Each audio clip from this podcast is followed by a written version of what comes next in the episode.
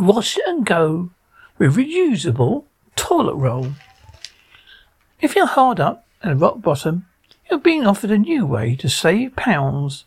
Usable toilet paper. This is available at eco company Net Zero, selling a cloth loo roll for £21.50 for 24 pattern sheets and go in the washing machine and a tumble dryer.